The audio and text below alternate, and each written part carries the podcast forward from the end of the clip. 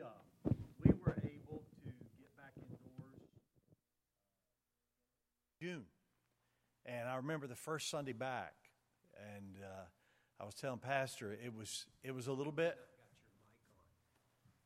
See if I've got it. It's, it's turned on. Okay. Can, Can you just, uh, yeah, all right, yeah, just yeah. stay at? Yeah, that's fine.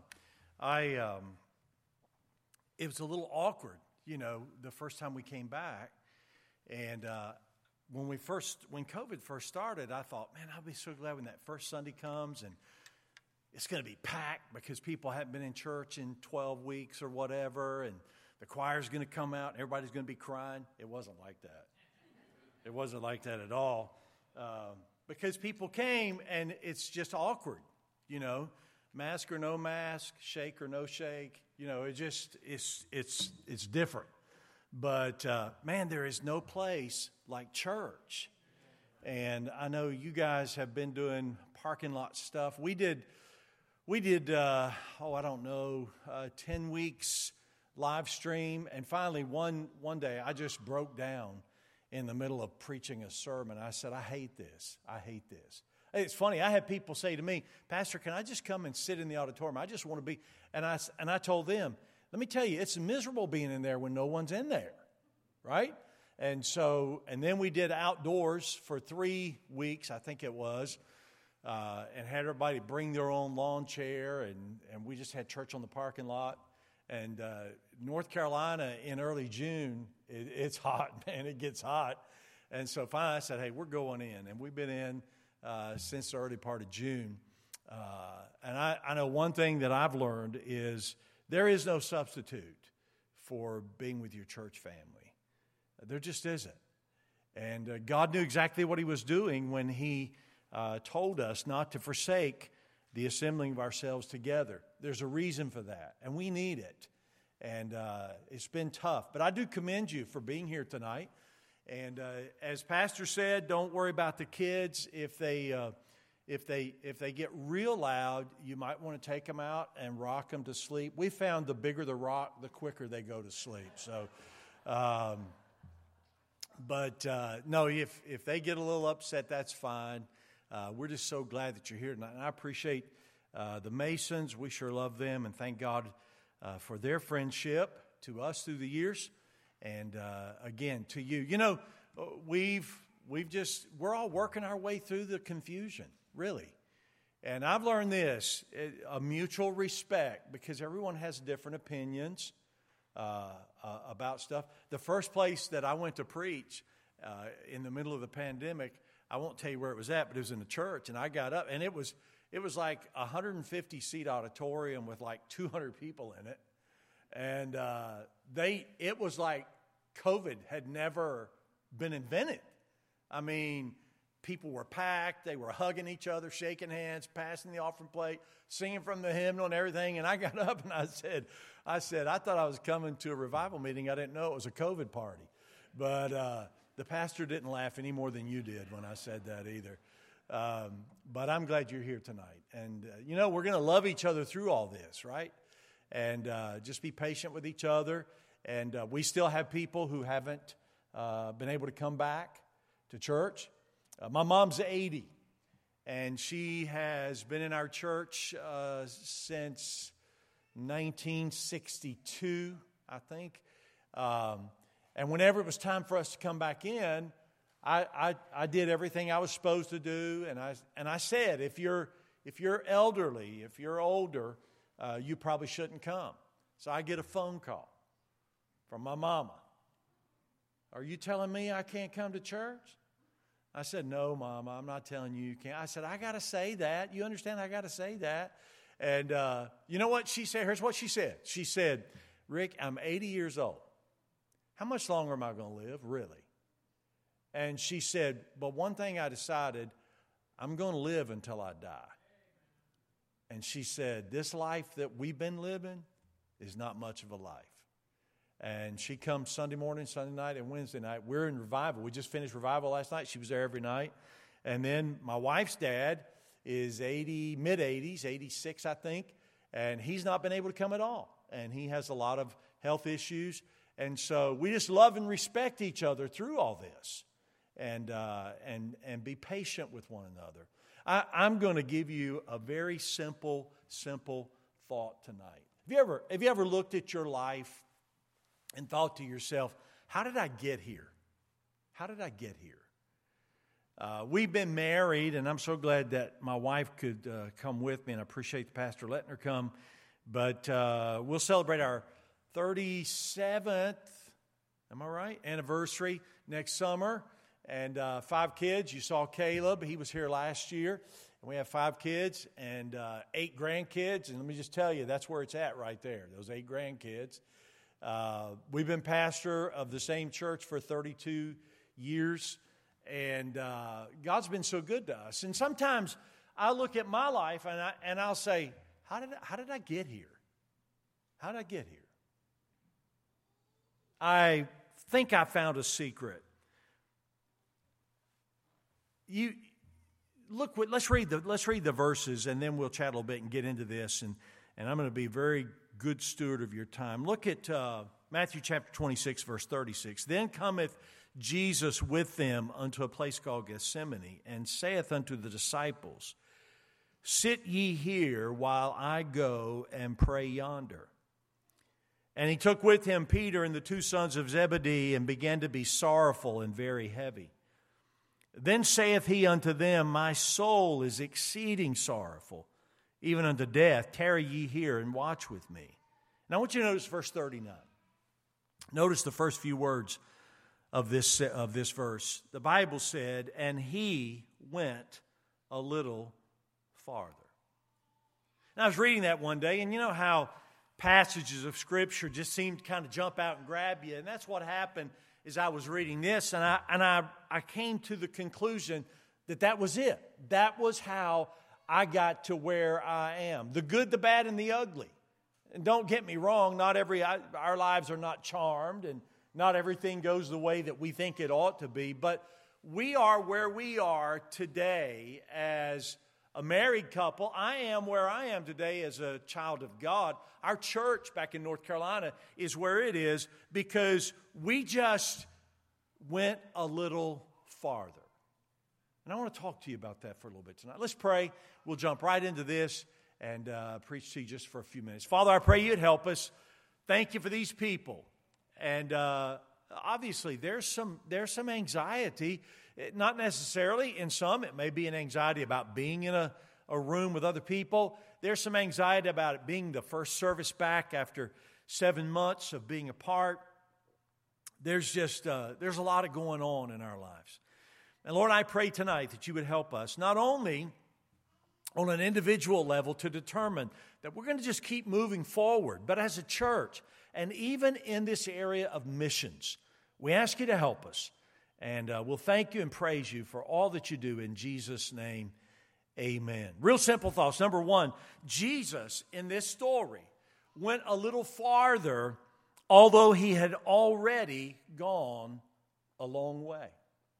Now, if we were, and I won't move around because I want to stay with the mic, but if we were to go over here against the wall by where Pastor is, and we were to say that was the beginning of Jesus' earthly life and ministry, we know that uh, I often tell our people uh, we don't celebrate the birth of Christ at Christmas because Jesus was never born. He always has, he always will be. We, rep- we, we celebrate his incarnation, the day, the time that he came down to earth. But let's go back over there to Bethlehem and the manger and the shepherds and all that took place, and we'll celebrate that in just a couple of months. And if we were to go over here against this wall, and that were Calvary, and that were the cross, Golgotha, that was the end of his earthly life. Why, when this happened in his life, he would have been way over there, just, just right next to that wall. And if he were to look back over the last 33 and a half years, he could have said, Man, I have come a long way. And he had. He had been through so much. As we think back on the life of Jesus, we think back to his virgin birth, and we think back to that when that earthly ministry began and the turning the water into wine and the Sermon on the Mount and, and overcoming the temptation of Satan and healing lepers and calming waves and restoring sight to the blind and, and, and calling his disciples, being despised and rejected of men, being criticized and condemned. He has come a long, long way. But you know what? In Matthew chapter 26, the Bible said that when he had gone a long way, you know what he did? He went a little farther. You see, the simple, honest truth tonight is this we don't ever arrive. We don't ever arrive. I'm learning new things every single day of my life. I have had an education in the last seven and a half months. Man, I, I, I stuff like uh, uh, social distancing. I, I, had no idea. What, what in the world? You know, you think back, think back eight months, how our lives have changed since February. And, and, and uh, slow the spread. It's all a bunch of lies. And, uh, and all these different things. And man, we're learning. Hey, can I tell you something tonight? I don't know where you're at in your Christian life, but can I tell you what you need to do? You need to determine, I'm going to go a little farther we can look at this church and we can look back over the history of the Timberline Baptist Church and all the many things that God has done here on this corner. And we could rejoice in that and we could uh, give God the glory. And well, we should. But you know what? We cannot tonight afford to look back over our history and rest on our laurels, but we need to look ahead and determine that although we've come a long way, we're going to go a little farther a lot of this is new, right?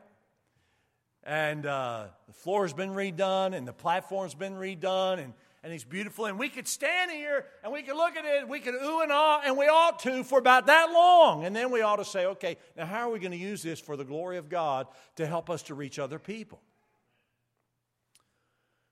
When you think about your life, I, I think about missions. I think about what God has done in our church. And, on, and I mean this, I give God the glory for it. But 26 years ago, we didn't have a missions program at our church. We had never, we had never, we had never been involved in Faith Promise. I, where I went to college, I, that, that was not a point of emphasis uh, for us.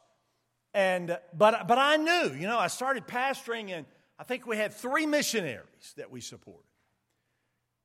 And I'll tell, I'll talk a little bit more about it a little bit later in the message, but we started doing Faith Promise Mission, and missions. And I thank God, I think today, I think we have 145 missionaries that we support. And this year will be somewhere over $200,000 that our people will give above their tithes and offerings. And, and our people, uh, when Caleb and Autumn decided to leave our staff and go on deputation, our people pledged $3,000 a month above what they were given to Faith Promise Missions.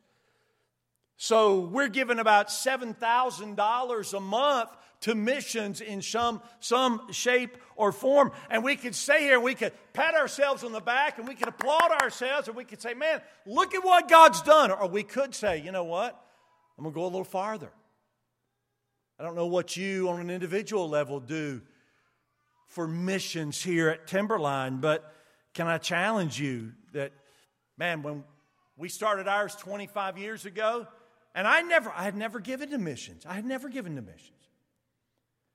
And we had someone come in and preach on faith promise giving and and he said, You just you just ask the Lord, just ask the Lord what he wants you to do on a weekly basis through your local church to get the gospel around the world. And he and, and I'll never forget, every night he would stand up at the invitation, he'd say, How many of you will pray every day between now and Sunday?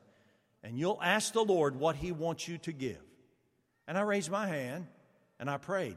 Do you know what God had the audacity to do? He told me. Now, I realize I could run the risk of losing my reward for this, but I, I think it'll help you. I, I, every day I pray, God, what do you want me to do for missions? What do you want me to do through our program here at Fellowship Baptist Church for Missions on a weekly basis? And, and the Holy Spirit of God said, I want you to give $50 a week. And I said, uh, could you, I don't think I heard that. Could you, could you give me that one more time? And he said, You heard me the first time. And, and to God be the glory. My wife and I began to do that. And you know what we do? I'm just telling you what we do. I can't tell you what to do. God will tell you what to do. But every single year, you know what we decide in our, in our life? We're just going to go a little farther. A little farther. And this, this evening, I want to challenge you as you look back over the last 12 years of your missions giving, don't be satisfied or complacent and feel like you've done enough, but, but say to God, God, would you stretch me a little bit? Could we go a, a little farther? When he had already gone a long way, he went a little farther. Number two, he went a little farther, although he still had a long way to go. You say, now, now come on, Brother Rick, you just said he had come a long way. Yeah, he had. From Bethlehem to Calvary, he'd come a long way. And now you're trying to tell me he's got a long way to go. You know, right? What he's got to go through between Gethsemane and Calvary. You see, sometimes when we say we got a long way to go, we're not talking about distance. Sometimes we're talking about what it is we're going to have to face and what it is we're going to have to deal with. As we think about our Savior in this passage, he was, I want you to notice with me, look if you would at um, verse 37. He took with him Peter and the two sons of Zebedee and began to be sorrowful and very heavy. Then saith he unto them, My soul is exceeding sorrowful. He, he, did, he wasn't just heavy, he was very heavy. And, and his soul was not just sorrowful, it was exceeding sorrowful. He knows, he understands.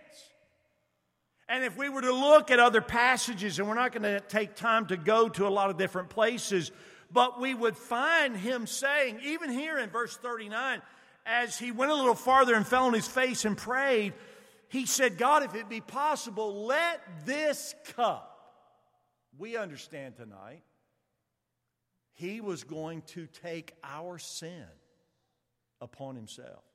And he didn't want to do that. I don't know about you, but there are certain things that, that I just don't enjoy. And, and I, one of them is going to the dentist. I hate going to the dentist. I just don't go. And I'm not kidding. I, don't, I hardly ever go to the dentist. I usually go when I have a problem. You say, well, you know, you need to go. I know, I should, but I hate it. I have flashbacks. I remember as a little kid going to the dentist, and man, back then, they didn't have a lot of stuff they have now. And I can remember sitting in that chair waiting to be the next person in the room, and they had the chair right by the door of the dentist's office. And I can hear that drill I can hear it right now. You know what I'm talking about? And, and, and, then, you know, somebody would come out, their jaws are all swollen, and the dentist would look down over his mask. Hey, he had something going on about that mask, man, a long time ago. And he'd look down over his mask and he'd say, Okay, Rick, you're next. And you go in the dentist's office and, and, uh, man, they start stuffing that cotton all down in your jaws and they touch that little hang me down thing back in the back of your throat. And, and, then when it comes time for the for the, the shot, have you ever noticed how they, they, they, they pull it right across your face when they're doing it? You ever notice that? It looks like a 747 coming across there. And uh, they pull your jaw down, put that, no, and, and then they start drilling. And then he's in there up to his elbows. And then he has the audacity to ask you a question Are you doing okay? Oh, I'm doing great. Is great. I love this. No, I hate going to the dentist. So I put it off. I went to the dermatologist about two or three years ago, and my wife had said, There's a spot on your back. You ought to go have it checked. And I went in, and he got his big magnifying glass and his bright light, and he's got this little thing he puts on, you know, he's looking at it. And this is exactly what he said. He said, Yep, it's cancer. I mean, like, there was no big deal. And uh, my eyes got about this big, and, and here's what he said You want to go ahead and get it taken care of today? my first thought was, no, no, I don't want to get it. And then I thought to myself, go ahead and put it off, Rick, like you do everything else. And dread it for three weeks, reschedule the appointment 17 times. Just go ahead and do it. That's kind of where Jesus was. He had a long way to go. You may be here tonight and you may be looking at, at your life as a Christian, and you may say, Brother Finley, I, I, man, I am, I've got so far to go. What do I do? You go a little farther. That's what you do. You know, in our marriage, in our family, we have, and we just, we've had, it's been a tough time. This pandemic hasn't helped us, and, and we, we've struggled some. We've got a long way to go. What do we do? You go a little farther. As a church, you know, in some ways, man, it's like, it's almost like we're starting over again. You know, I, I'm convinced that we've got people who'll never come back. And I hate to even think about that. We've got people who've gotten out of the habit of going to church, and I, I don't know that they'll, they'll break that. I'm, I, am afraid they're never going to come back. And, and, and you know what? We're just, we've, I've just decided, hey, I'm going to put one foot in front of the other, and I'm going to go a little farther if you've come a long way, or if you have a long way to go. Or hey, how about this? What if no one goes with you? Look with me, if you would, at verse 38. Then saith he unto them, Peter, James, and John, My soul is exceeding sorrowful, even unto death. Tarry ye here and watch with me. Notice what he said to him. He said, Tarry ye here. You, you know what I've found to be true? I have found that much of what I have to do as a believer, I have to do it myself. Can I, can I ask you a question tonight? And I'm not poking at you. But it's been seven months since you've been in here and had church like this. Where are you at spiritually? Now, I love church. And I said a while ago, I've learned there's no substitute for it. And I love assembling and I need church and I find encouragement at church. But the honest truth is my spiritual welfare is my personal responsibility. Personally. You see, far too many people blame their spiritual struggles on a church or a pastor or a spiritual leader. There's no excuse.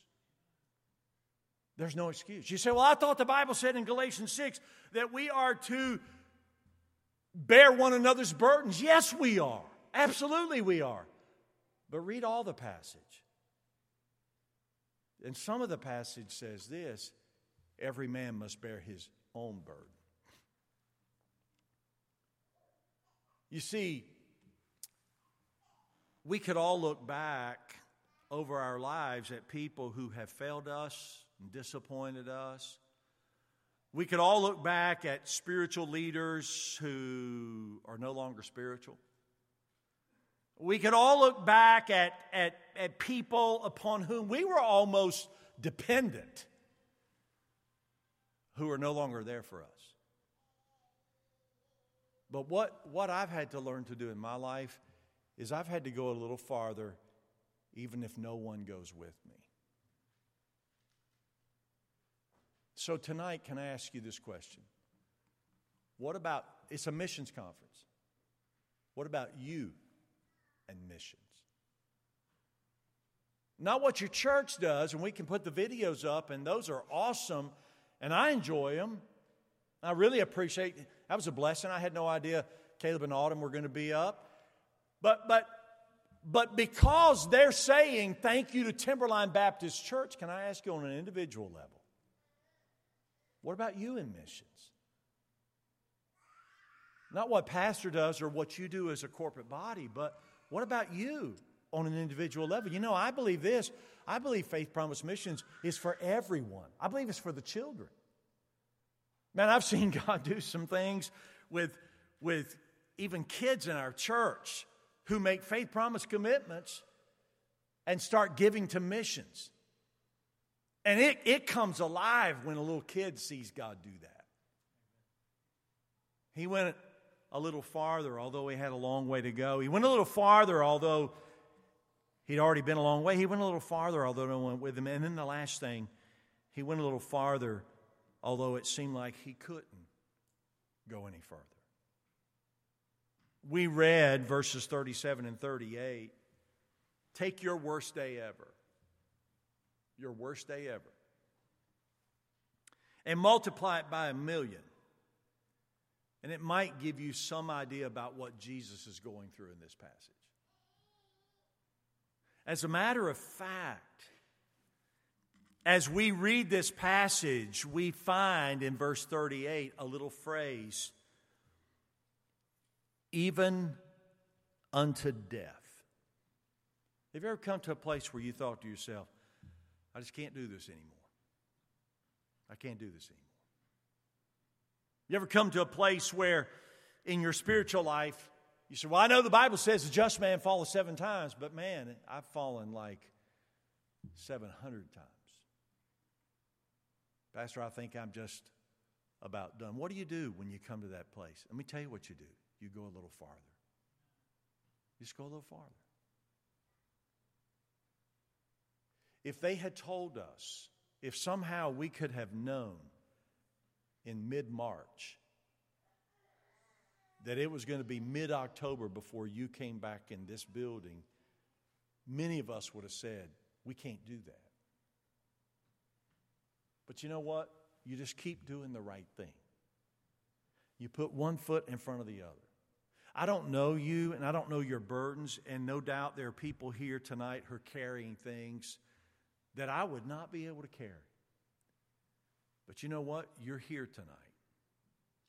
You know what you said when you walked in those doors? I'm going to go a little farther. I don't know about tomorrow. I don't know about next week. Hey, I don't even know about tomorrow night. But, Pastor, tonight, I'm going to come. I'm going to try to do the right thing.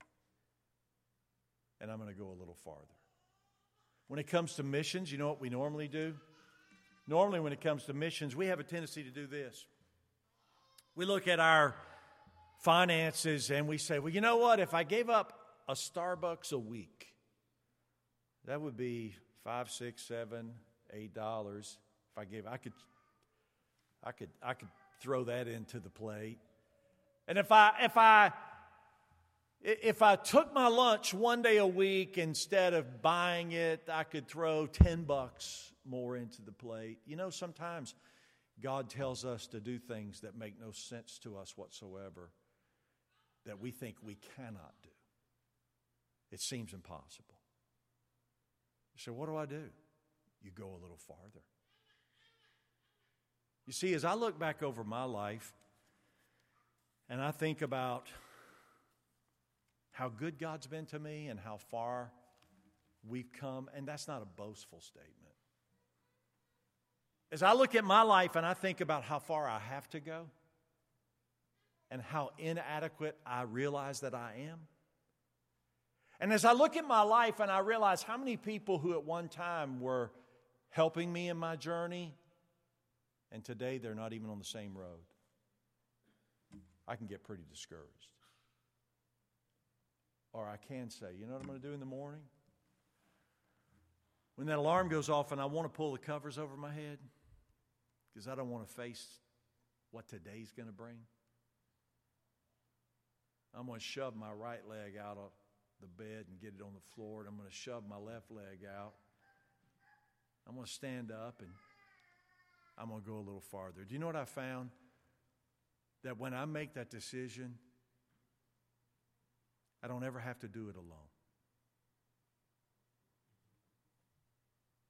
It's, it's the grace of God that allows us to do that. I grew up, my dad raced stock cars. I probably, I may have told this story here. And uh, that was not his occupation, it was his hobby. From the time I was six until I was 16, we literally spent every weekend during the spring, summer, and fall at the racetrack every Saturday night, every Saturday night. He was real successful at it. We had a lot of fun. I learned a lot. Sometimes we raced on Friday night. We raced every Saturday night. And literally, I can remember towing the car to church on Sunday morning, going to church, and going to the track and racing on Sunday afternoon. We didn't always make it back for night church, but hey. Uh, and, and every year at the local track, they had, they had what they called a wheelbarrow race. And what that was, it was for kids. And two kids, uh, one would sit in the wheelbarrow and the other would push the wheelbarrow. It was three eighths of a mile and they gave $100. $100. And this was like in 1975. $100, that was a lot of money. Come to think of it, it's still a lot of money. And so I told my brother, I said, hey, let's, let's enter that wheelbarrow race. So Daddy would go up to the track sometimes during the week to practice, and I would throw a wheelbarrow in the back of the truck, and I'd go with him, and he'd go out to warm up and get some laps in. And when he came in to make adjustments on the car, I'd go out on the track and I'd push that wheelbarrow around because I was serious about that hundred bucks. I'll never forget that night came, and I was probably 14, I guess, and, and that night came. They were going to have that race, and I'd already thought this thing through. You know, it's, it's a high bank track, and I thought if I get out there first and get up high, I can come down the bank and that'll get me. And, and, and my plan was playing out to perfection. I mean, to perfection. My brother's three years younger than I am. He would have been about 11, I guess. And we go down into the first corner, and, and, and, and I'm feeling good, you know, and I've done this. I've, ran, I've, I've run this track. And, and I, I, I told Ken, I said, hey, look back and see, where they at? He said, oh, man, we're killing them. We're killing them. We come out of the second turn, and I said, Check, where we at? And he looked back, he said, Oh man, we're, we're killing. But here's what I didn't know minor detail that you could switch drivers. So you could go halfway around the track, and the guy who was pushing would stop, and he would get in the wheelbarrow, and the guy who'd been riding would pick up the wheelbarrow. But we were not in a position to do that. Well, the guy who did that, I could hear him coming up behind me.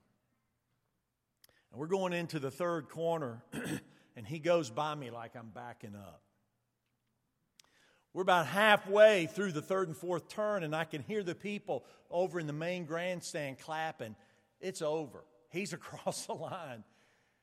And there's one prize, winner take all.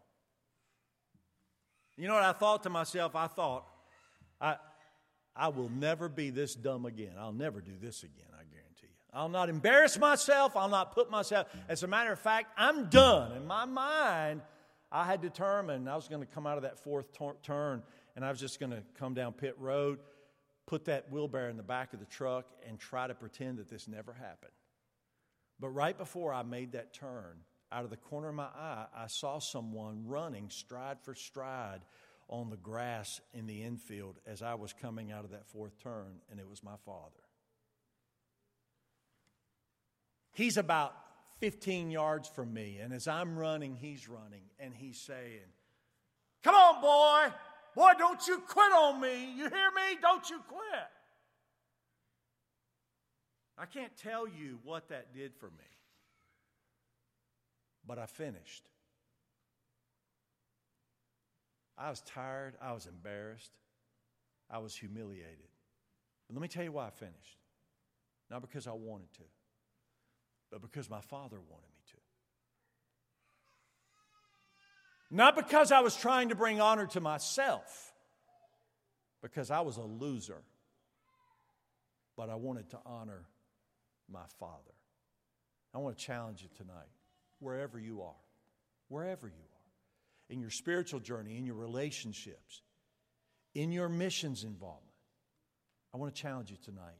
Just go a little farther. Father, I pray you'd help us. Such a simple thought. It's so simple. And yet it is profound.